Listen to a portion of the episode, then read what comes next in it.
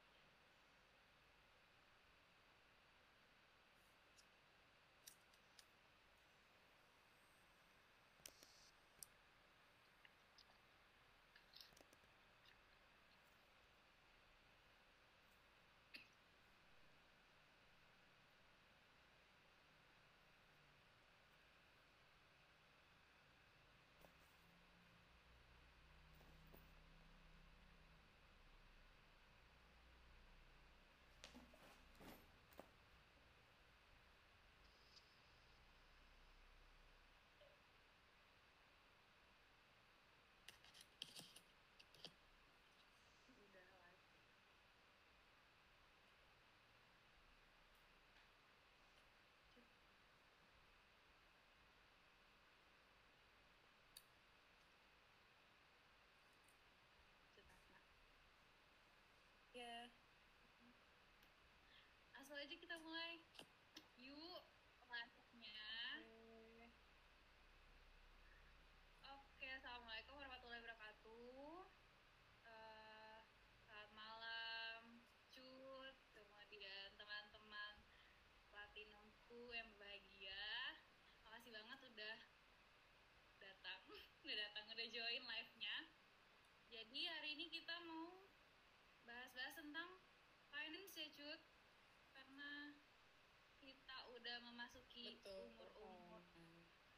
umur dewasa gitu ya, peralihan menuju ke kehidupan yang lebih dewasa gitu. Jadi harus sudah mulai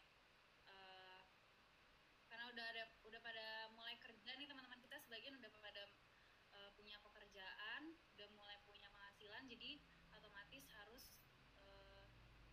belajar juga gimana caranya mengatur penghasilan mereka itu biar nggak hilang gitu aja.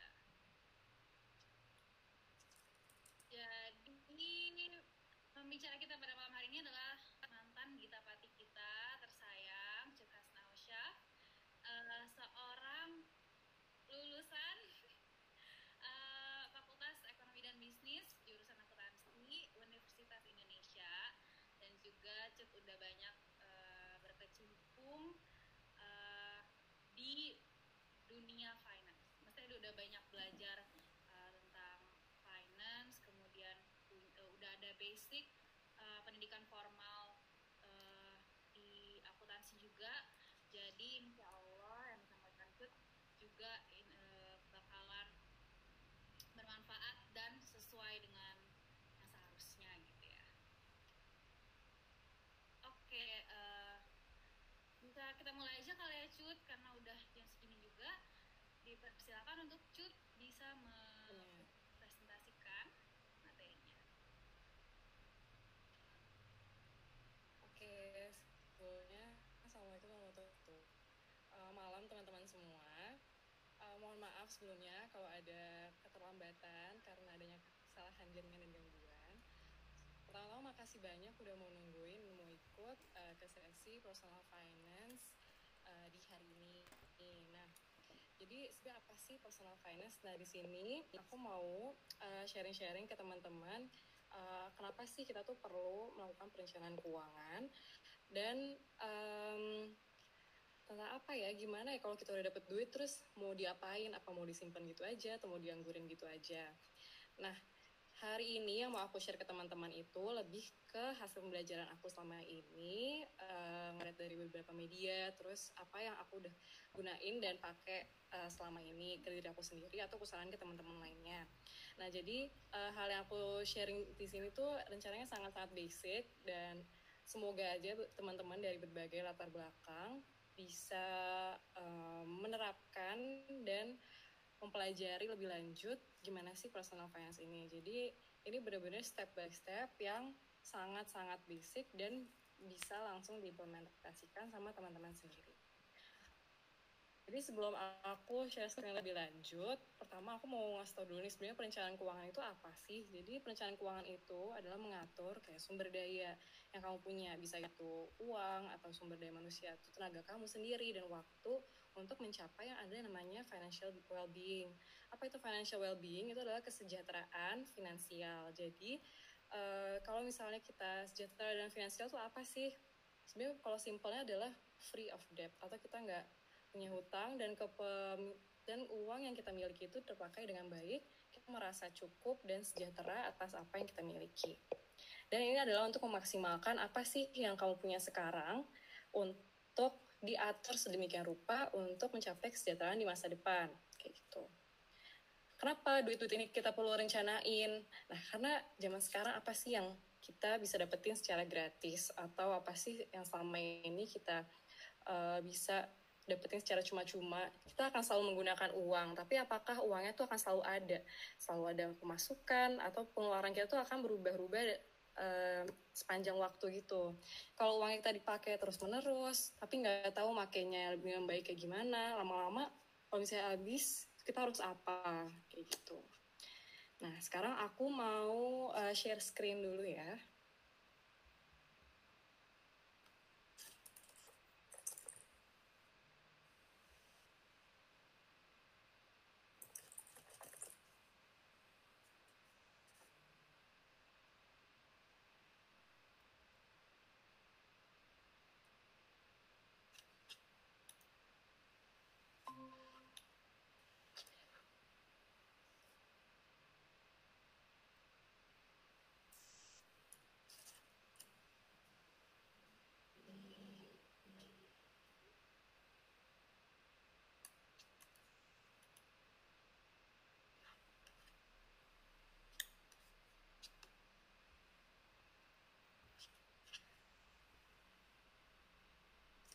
Oke, jadi ini pertama-tama ada beberapa step atau gimana cara manage keuangan dengan baik. Yang pertama itu adalah know and determine your goal, atau tahu dulu sebenarnya tujuan teman-teman ini mau apa sih dalam jangka waktu dekat atau dalam jangka waktu panjang. Misalnya bisa aja tahun depan mau nikah, atau 2 atau 3 tahun lagi mau ambil S2, atau 4 tahun lagi mau punya mau mulai cicilan rumah, mau cicilan mobil, dan lain-lain. Terus habis itu yang kedua adalah ketahui apa sih atau gimana sekarang posisi keuangan kamu. Yang ketiga risk protection, yang keempat investasi, yang kelima must have financial habit, yang keenam write it down dan monitoring.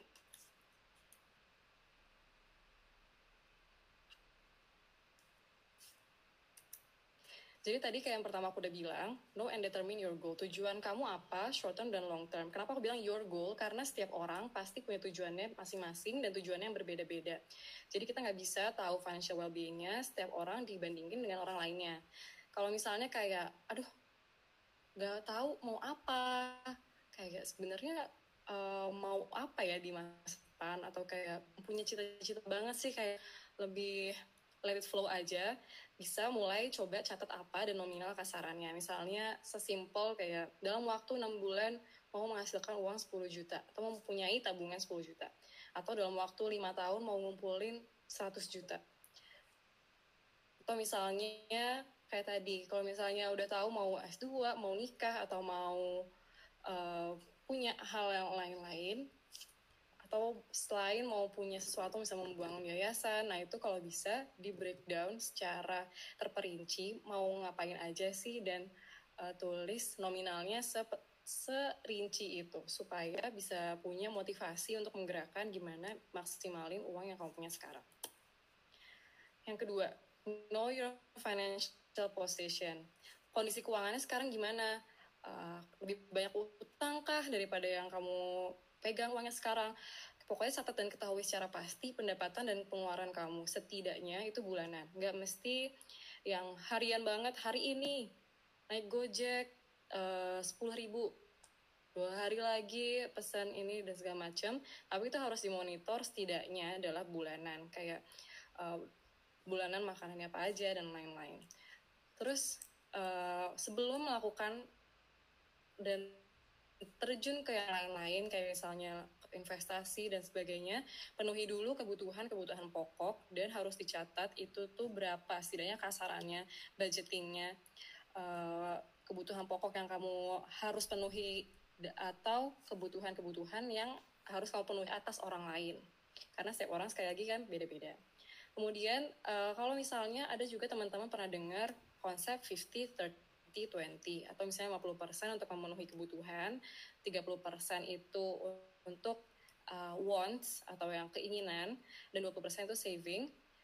Sekali karena setiap orang beda-beda kebutuhan dan keinginannya, jadi paling enggak, dan ini sekarang kan kayak jatuhnya kita fresh, antara fresh graduate atau yang masih kuliah di tingkat-tingkat akhir, atau baru-baru aja dapat kerja setahun atau 2 tahun, setidaknya minimum saving 1 bulannya itu adalah 10%.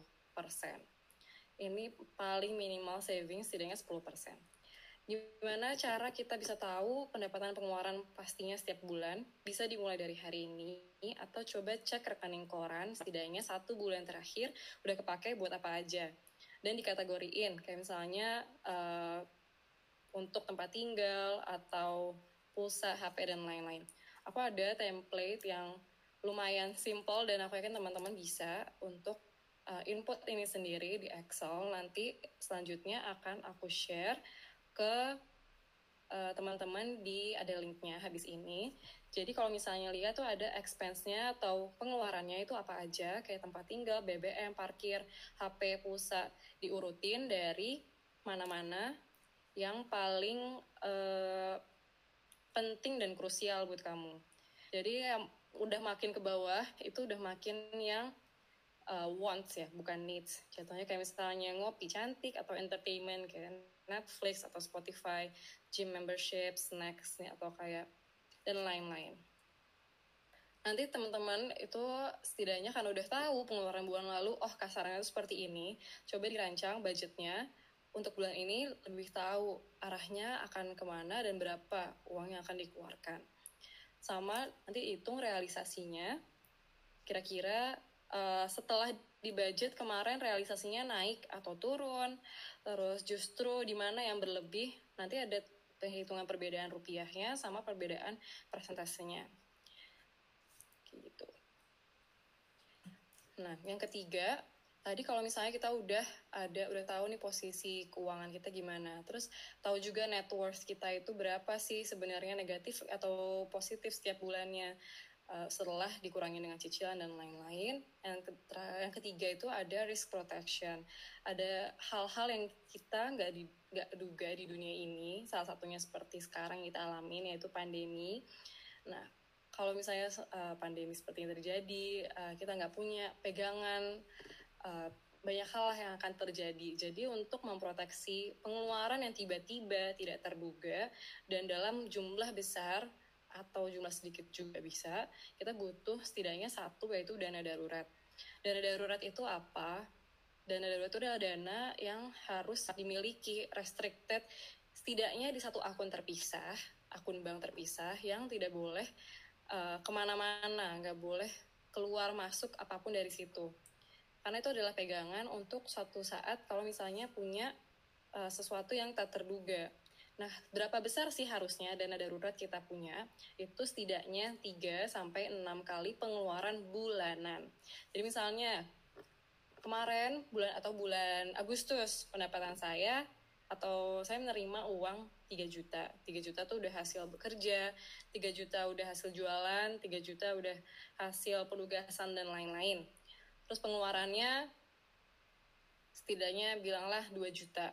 Jadi dana darurat yang seharusnya saya punya sekarang itu setidaknya adalah 2 kali 6 atau 12 juta. Itu udah yang paling amannya. Yang paling aman adalah untuk dapat bertahan hidup 6 bulan tanpa adanya pemasukan apapun. Itu kenapa butuh dana darurat. Kalau yang paling simpelnya, ya setidaknya punya 3 bulan.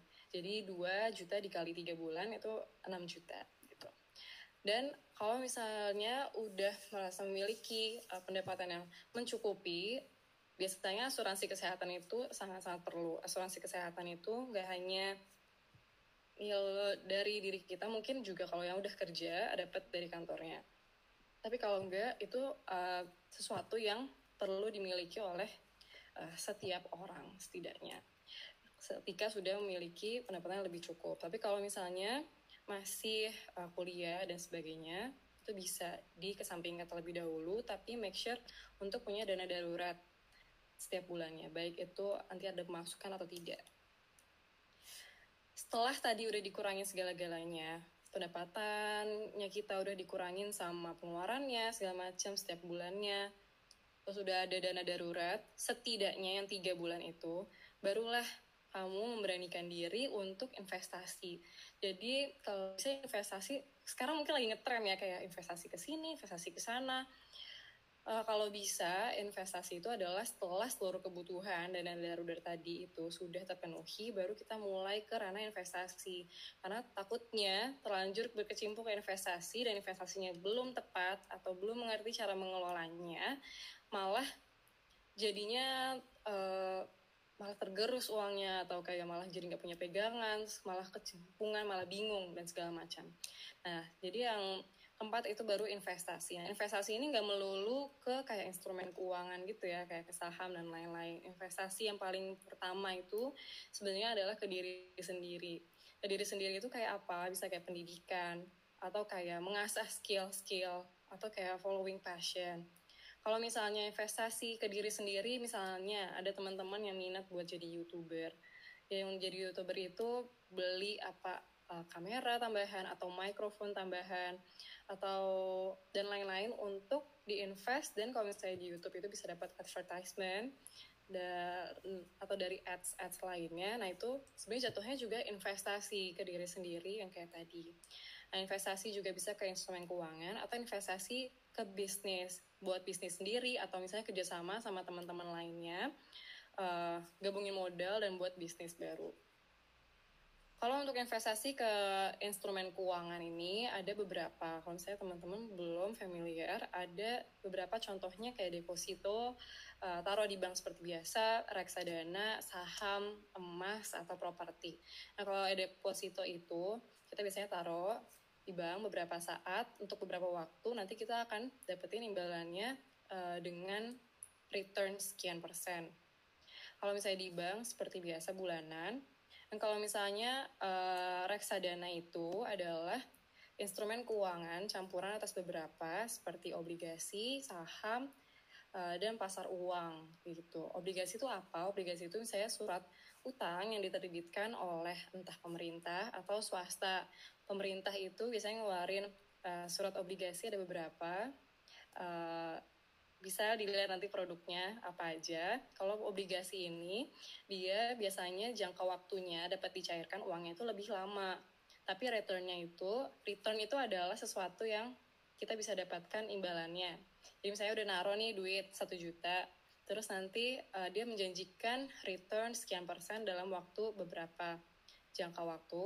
Nanti pas kita cairkan, itu nanti kita mendapatkan imbalannya.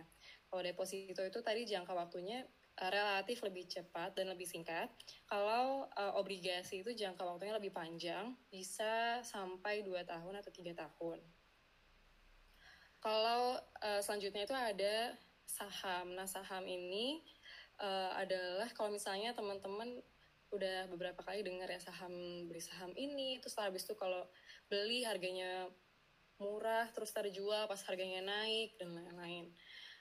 Nah, ini semua itu tergantung teman-teman tuh tujuan investasinya itu untuk apa. Kalau kayak gitu jatuhnya lebih ke trading gitu ya teman-teman. Nah, selanjutnya selain kayak gitu ada namanya reksadana. Nah, reksadana ini adalah campuran dari beberapa tadi obligasi, saham yang udah diatur oleh seorang manajer investasi. Mungkin sekarang lagi terkenal reksadana aplikasi Bibit atau reksadana Bareksa dan lain-lain. Nah, itu aplikasi-aplikasi yang memudahkan, dan buat teman-teman yang mungkin relatif baru ke dunia instrumen keuangan, reksadana itu karena dia terdiri atas beberapa instrumen, kayak bisa beberapa ditaruh di deposito atau beberapa di obligasi, beberapa di saham. Jadi resikonya itu terbagi dengan relasi kacamata dan tung risk properti. Tapi kalau untuk properti nggak langsung sarankan untuk average. Tapi setelah lakukan semua investasi instrumen keuangan ini, teman-teman harus profiling dulu. Jadi ada 3 tipe orang dalam berinvestasi. Pertama, konservatif, moderate, atau agresif. Kalau konservatif itu, dia relatif kayak nggak berani untuk naik turun dan ngelihat, nggak berani ngambil resiko yang tinggi. Dengan nggak berani ngambil resiko yang tinggi, return yang didapetin atau imbalan yang didapetin juga relatif rendah. Kemudian ada moderate. Moderate itu di tengah-tengah antara konservatif dan agresif. Kalau moderate ya masih mau ambil resiko yang di tengah-tengah, dan tapi mendapatkan returnnya juga tengah-tengah. Kalau agresif, itu dia berani mengambil resiko-resiko tinggi, seperti misalnya langsung main di pasar uang atau saham. Nah itu karena harus memperhatikan pasar secara fundamental atau teknikal, jadi harus selalu memantau instrumen keuangan yang dia miliki. Jadi agresif ini ngambil risiko lebih tinggi tapi return-nya juga lebih tinggi. Risiko lebih tinggi itu belum tentu kayak yang didapat return-nya itu akan pasti positif lebih besar juga, tapi bisa juga lebih rendah. Jadi nanti aku akan share juga link gimana caranya ngelihat risk profile masing-masing. Kamu itu konservatif, moderate, atau agresif. Nanti semua template dan segala macam ini akan ada di satu Bit.ly dan teman-teman bisa buka aksesnya di situ. Setelah udah memiliki dan mengetahui segala macamnya tadi, teman-teman harus ada satu yang namanya financial habit atau kebiasaan keuangan. Kalau untuk menaikkan keuangan yang sekarang teman-teman milikin, lebih baik naikin income tapi expense-nya sama, atau turunin expense, hemat, atau banyakin investasi. Nah itu semua tergantung tadi tujuan teman-teman tuh maunya apa. Kalau misalnya emang expense itu udah paling dihemat-hemat dan udah paling nggak bisa diutak-atik lagi pengeluarannya, itu udah paling banter, saya udah hemat banget segini. Berarti bisa dicoba untuk mencari penghasilan-penghasilan lainnya. Dan bisa mulai coba main di investasi. Kalau misalnya mau coba investasi, teman-teman nggak mesti kayak langsung keluarin duit puluh juta atau ngeluarin duit berjuta-juta. Sekarang investasi itu bisa semurah 10.000 aja. Dan yang penting itu adalah konsisten, setidaknya dalam 6 bulan dilihat profilnya naik atau turun, bagus atau enggak sih selama ini, kayak gitu. Terus financial habit adalah, menurut aku sekarang ini yang paling gak bisa dihindarin adalah belanja di e-commerce. Ngeliat apa-apa dikit, pengen lihat apa-apa dikit, kok bagus ya. Tapi sekali lagi setiap kali mau beli itu harus mengedepankan prinsip ini kebutuhan atau keinginan semata. Aku udah punya atau belum, udah rusak belumnya yang kemarin. Kayak selama ini banyak kejadian atau kasus karena lifestyle-nya yang begitu tinggi jatuhnya terbatas. Nah kalau misalnya teman-teman males bikin kayak yang tadi spreadsheet gede banget itu, bisa nge-manage uangnya, pemasukan pengeluarannya lewat aplikasi di HP. Ada banyak yang kayak misalnya teman-teman setiap kali habis ngeluarin duit berapa bisa langsung masukin di situ. Ada beberapa contohnya Money, Mint, dan lain-lain, nanti aku kasih rekomendasinya. Yang terakhir itu adalah catat semua tadi yang udah aku bilang dan monitor. Jadi setidaknya setiap bulan itu harus dimonitor secara berkala. Kayak bulan ini, berarti sekarang bulan ini pengeluaran aku gedenya di mana ya, kayak pendapatanku bisa dinaikin lagi nggak ya kira-kira bulan depan, terus kayak bisa dihemat di bagian mana lagi ya, dan lain-lain. Bisa mulai investasi di mana bulan depan atau segala macamnya. Nah untuk template yang tadi udah di share itu bisa dilihat di bit.ly/platinum personal finance. Nanti di-share lagi linknya juga di Instagramnya TNX XCV 30 menit setelah acara kita ini selesai. Nah, untuk teman-teman juga yang minat buat investasi, di sini aku mungkin tidak akan memberikan secara nyata, kayak baiknya aku investasi di mana ya, gitu. ini aku baiknya investasi langsung di sini atau pergi ke sana atau dan lain-lain sebagainya. Sekali lagi itu beda-beda setiap orang tergantung risk profilingnya. Dan kalau misalnya teman-teman tapi minat buat belajar tentang kayak misalnya saham atau reksadana, bisa coba aplikasi yang relatif sekarang baru dan terpacanya yang penting terdaftar di OJK. Atau kalau misalnya mau coba ke saham bisa ikut sekolah pasar modal yang udah ada di IDX. Sekarang mereka juga buka kelas online dan di situ lebih teratur dan terstruktur dan teman-teman langsung diajarin gimana caranya invest di suatu saham atau gimana cara memilih saham yang baik kayak gitu. Sekian dari aku. Udah sekitar 20 menitan. Sekarang bisa ada sesi tanya-jawab, dilanjutkan sama moderator, Anisa. Dan untuk kalau misalnya lebih personal lagi dan lebih dalam lagi, bisa tanya atau hubungin aku di Instagram atau di Line tertera. Terima kasih.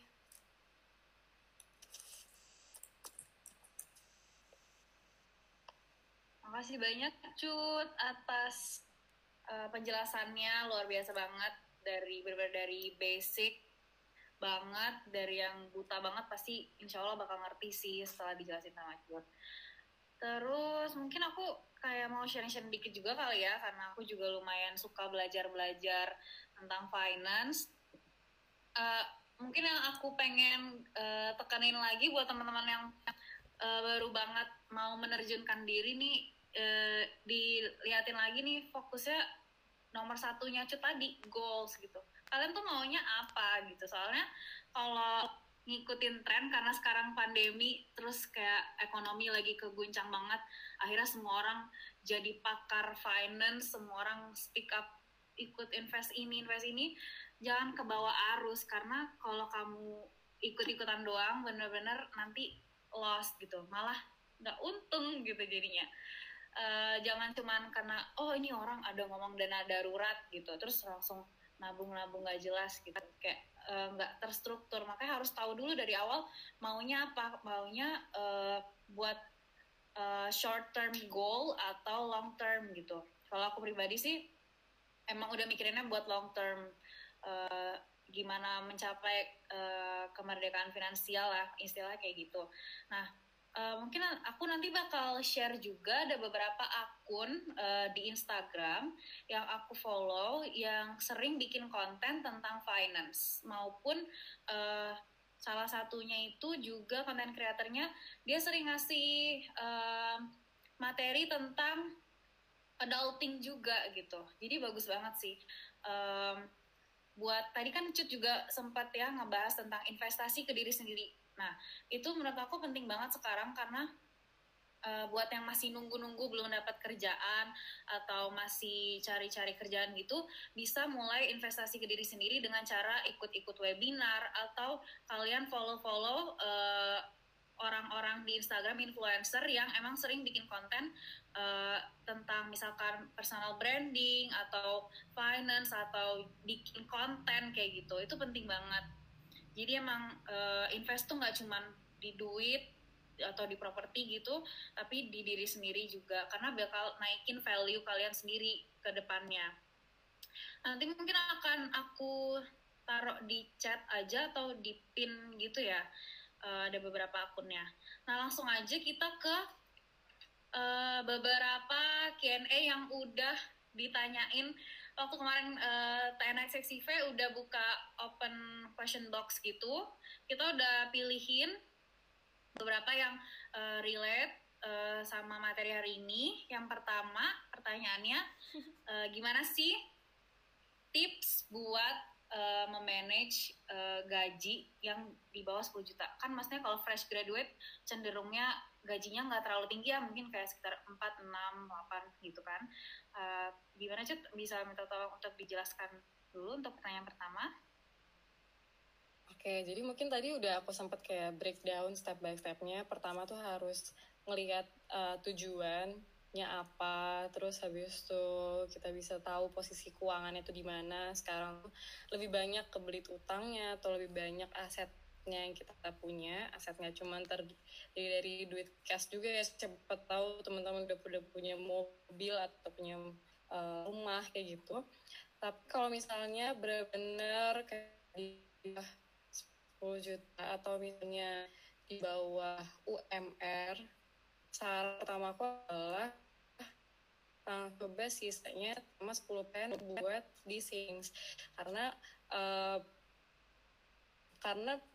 akan banyak ya kalau misalnya kebutuhan, apalagi kalau misalnya teman-teman ini ada kebutuhan buat tempat tinggal atau kayak kebutuhan harus beli makan sendiri, transportasi segala macam, harus naik kendaraan umum, terlanjur kepake kemana-mana. Jadi mungkin lebih baik pertama itu bisa langsung naruh, tadi kamu bilang minimum savings 10%, jadi langsung coba taruh aja savings 10% dulu.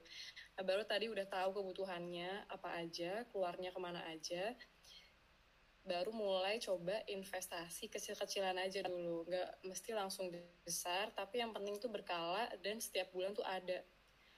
Ada istilah namanya compound gitu ya, jadi nanti di akhir baru nanti mulai kelihatan gedenya gitu ya. Dan invest mungkin yang pertamanya kecil-kecil, tapi bisa juga kalau misalnya udah ngerasa kebanyakan uangnya nih, tapi kayak misalnya di bawah 10 juta tapi nggak banyak pengeluaran, kayak masih tinggal sama orang tua, makan masih aman lah, nggak banyak ngopi, nggak suka ngopi cantik, nggak punya Spotify, nggak punya Netflix atau segala macam, pokoknya itu gue kerja aja gitu dan udah kebanyakan duit, coba langsung investasi aja dengan sesuai risk profilingnya tadi, kayak gitu sih Ate.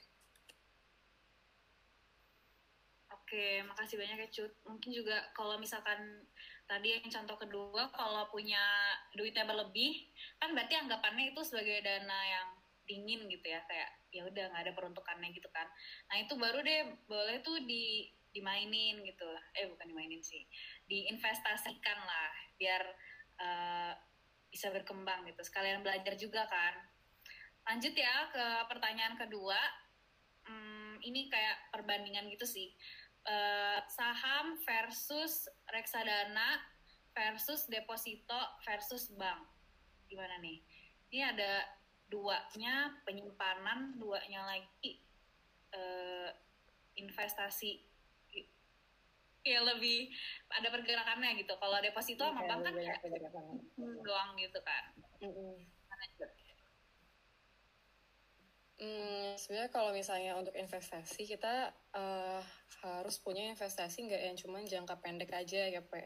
Jadi kayak harus ada investasi yang jatuhnya jangka panjang juga. Jadi investasi itu sesuatu yang sebaiknya itu dilakukan secara berkala dan konstan gitu ya. Jadi kalau misalnya mau coba naruh either di saham, reksadana, bank, atau deposito, itu semuanya dimanapun itu yang penting ini ngelakuinnya secara berat. Cuman yang perlu dilihat itu kan tadi ya, risikonya yang mana sama returnnya lebih tinggi yang mana. Ada resiko, ada return, ada imbalannya buat kita. Nah kalau deposito sama bank, risikonya itu lebih rendah, tapi returnnya juga relatif lebih rendah. Kayak misalnya kalau sekarang kalau nggak salah kemarin itu return deposito itu bisa sekitar 5,5%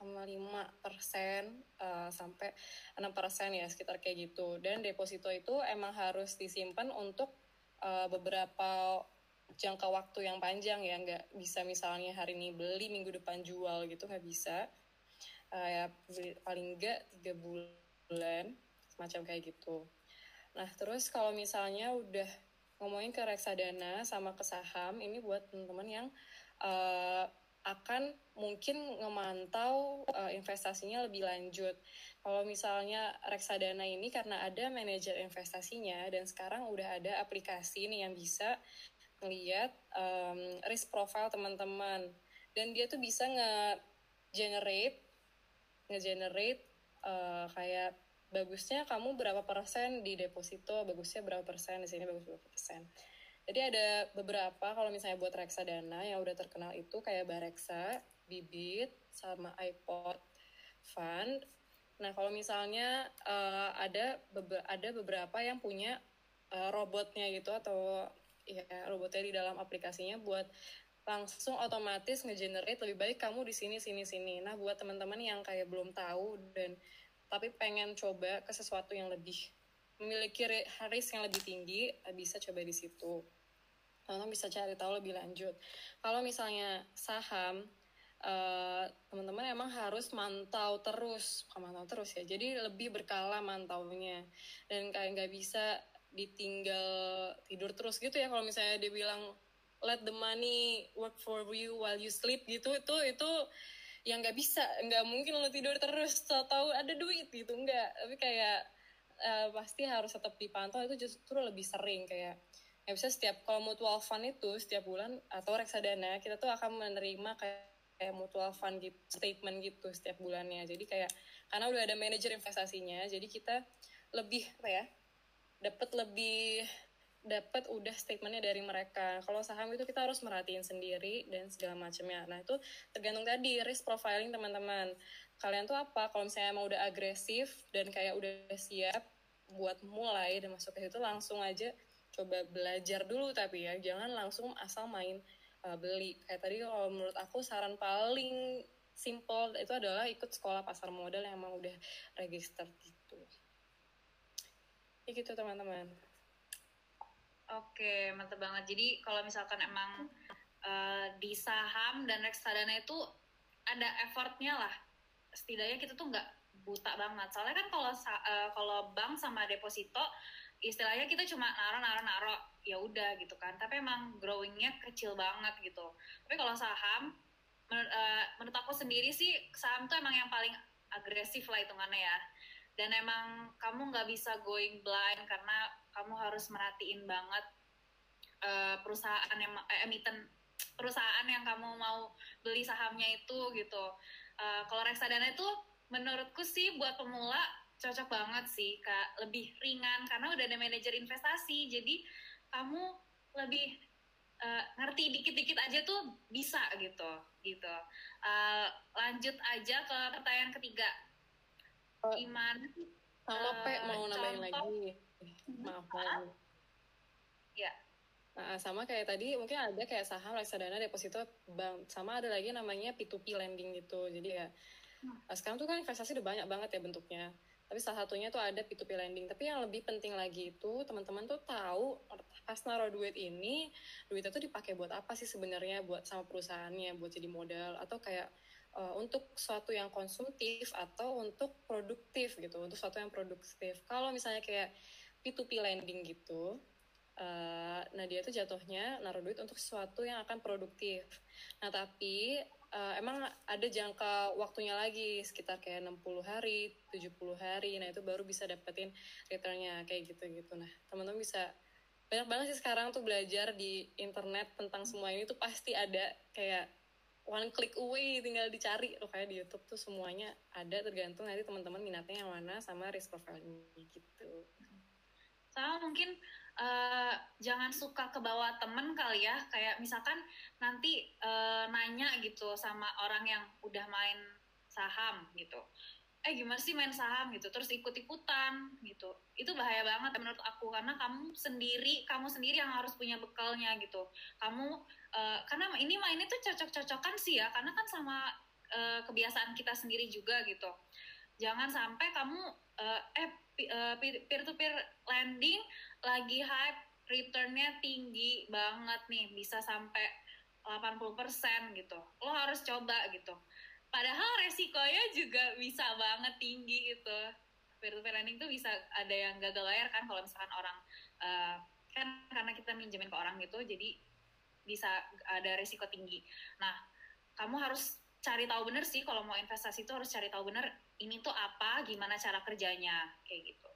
Ya udah lanjut aja ke pertanyaan ketiga. Contoh simple dari Personal Financial Monthly Report. Gimana tuh, Jod? Tadi sempat sih di slides udah aku coba kasih lihat simple Personal Financial Monthly Report ya, kayak mulai dari masukannya berapa, terus expense-nya apa aja. Nah itu expense-nya bisa dibagi dari yang needs banget sama wants banget. Maksudnya yang kebutuhan sama yang keinginan. Ya, gitu sama nanti bisa di maintain atau dilihat di kanan kirinya sesuai budget atau enggak. Terus habis itu kalau misalnya tadi dana daruratnya belum tercukupi. Jadi kan tadi pertama itu emang harus ada dana darurat ya. Tapi dana darurat tuh nggak harus kayak sekali dapet duit semua taruh dana darurat, nggak bisa dong, ntar makan apa besok gitu kan. Jadi paling kayak setiap bulan sisihin kayak tadi misalnya 10% itu oke, kita keep dulu buat dana darurat, tapi setidaknya setiap bulan tuh ada kayak gitu. Nah nanti di budget setiap bulannya tuh berapa, terus habis nanti realisasinya yang kedapetan berapa. Nah nanti aku kasih sheets-nya itu bisa diisi buat kayak setiap bulan. Nanti dari jangka waktu setiap bulannya nanti bakal ke-link kayak ini naik berapa persen, ini turun berapa persen, aku udah bagus di mana, aku kurang di mana, kayak gitu sih. Jadi tadi tuh tulisannya kalau misalnya kurang kebaca, ada income itu pendapatan bisa dari gaji atau bisa dapat dari dividen atau kayak dapat cashback atau dan lain-lain. Nah, kalau misalnya kayak expense, gaji itu bisa gaji pokok. Kalau disaranin di sini tuh udah net income gitu ya, jadi udah nggak pakai pajak-pajak lagi, itu udah net. Terus kalau misalnya expense-nya itu tempat tinggal, BBM, pulsa, kuota, belanja bulanan, healthcare, apalagi sekarang kayak lagi pandemi kan, vitamin itu harus masuk ke kebutuhan sih jatuhnya ya. Lebih baik mencegah daripada menangani. Terus kayak kendaraan umum, dan lain-lain. Terus nanti setelah udah tahu daily needs-nya berapa, emergency funds-nya diatur berapa, baru kita taruh investasi berapa. Kalau misalnya emang udah ada nih yang planning membuat pensiun, bisa juga taruh persenan pensiun di situ. Baru nanti nabung, yang nabung tok berapa. Baru nanti kalau misalnya udah mulai investasi, ada juga di sini investasi expected-nya berapa, realisasinya berapa. Kayak gitu. Ini udah simple sih. Nanti teman-teman bisa download, bisa coba ngulik ya. Sebenarnya kayak apa sih yang bikin riwah perencanaan keuangan itu adalah belum dimulai sih. Belum dimulai. Dan kalau padahal itu tuh perlu dan kayak semua dan kayak pas apa ya? Biar duitnya tiba-tiba nggak habis aja gitu, terus kayak kemana duit saya gitu. Jadi kayak pas pertama dan bener-bener tahu maunya tuh apa, itu tuh emang butuh waktu ya jatuhnya sebenarnya, kayak butuh waktu buat mikirin sebenarnya maunya apa dan kemana. Jadi harus dipikirin secara baik-baik dan coba di breakdown, di list satu persatu yang kayak kebutuhan sebenarnya apa. Kalau misalnya coba ngelihat tadi kayak dari rekening koran 1-3 bulan terakhir, itu benar-benar bakal tahu, oh ternyata gedenya di sini, oh ternyata gue sering beli barang yang gue nggak butuh-butuh banget, sebenarnya kayak gitu. Gitu apa? Oke, mantap banget. Mungkin yang bikin sulit tuh males nulisnya nggak sih? Kayak males nyatet, males walaupun udah pakai aplikasi pun kayak males input-input ini baru jajan ini, malah kayak takut dosa, takut ketahuan dosanya. Biasanya orang kayak gitu sih, kayak ternyata gue jajannya banyak banget ya gitu. Tapi emang itu harus dihadapin sih kalau kamu mau lebih settle finance-nya ya. Terus mungkin kalau aku pribadi mungkin saraninnya kalau habis dapat gaji, dapat duit, dapat apa, langsung jangan nunggu di akhir baru ditabung, tapi dari awal itu langsung ambil, langsung pisahin buat ditabung. Kalau nggak habis, kalau nggak hilang, pasti hilang. Kalau misalnya males buat nyatet-nyatet gitu ya Pak ya, jadi kayak dari awal udah harus dipisahin aja gitu. Nah itu. Terus mungkin kalau ada yang dapat duit-duit bonus kayak misalkan bonus dari kantor atau ada kerjaan sampingan lagi, kalau saran aku sih mending daripada, pasti kan kalau kalian punya duit tambahan kayak wah fix nih gue beli sepatu baru gitu, daripada kayak gitu mending masukin langsung ke dana darurat gitu supaya cepat kekumpul dana daruratnya kayak gitu.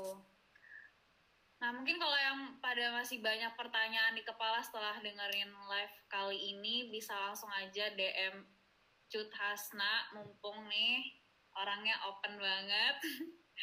Karena udah jam segini, kayak kita harus mengakhiri sesi kali ini. Semoga kedepannya ada adulting lagi yang lebih banyak dan lebih menarik lagi gitu. Mungkin ngundang Cut lagi gitu ya. Terima kasih banget nih Cut udah berbagi ilmu sama kita semua. Semoga teman-teman juga pada bisa mencerna dengan baik gitu ya. Kalau belum ngerti pokoknya DM Cut gitu. Mungkin ada last word dari Cut buat teman-teman.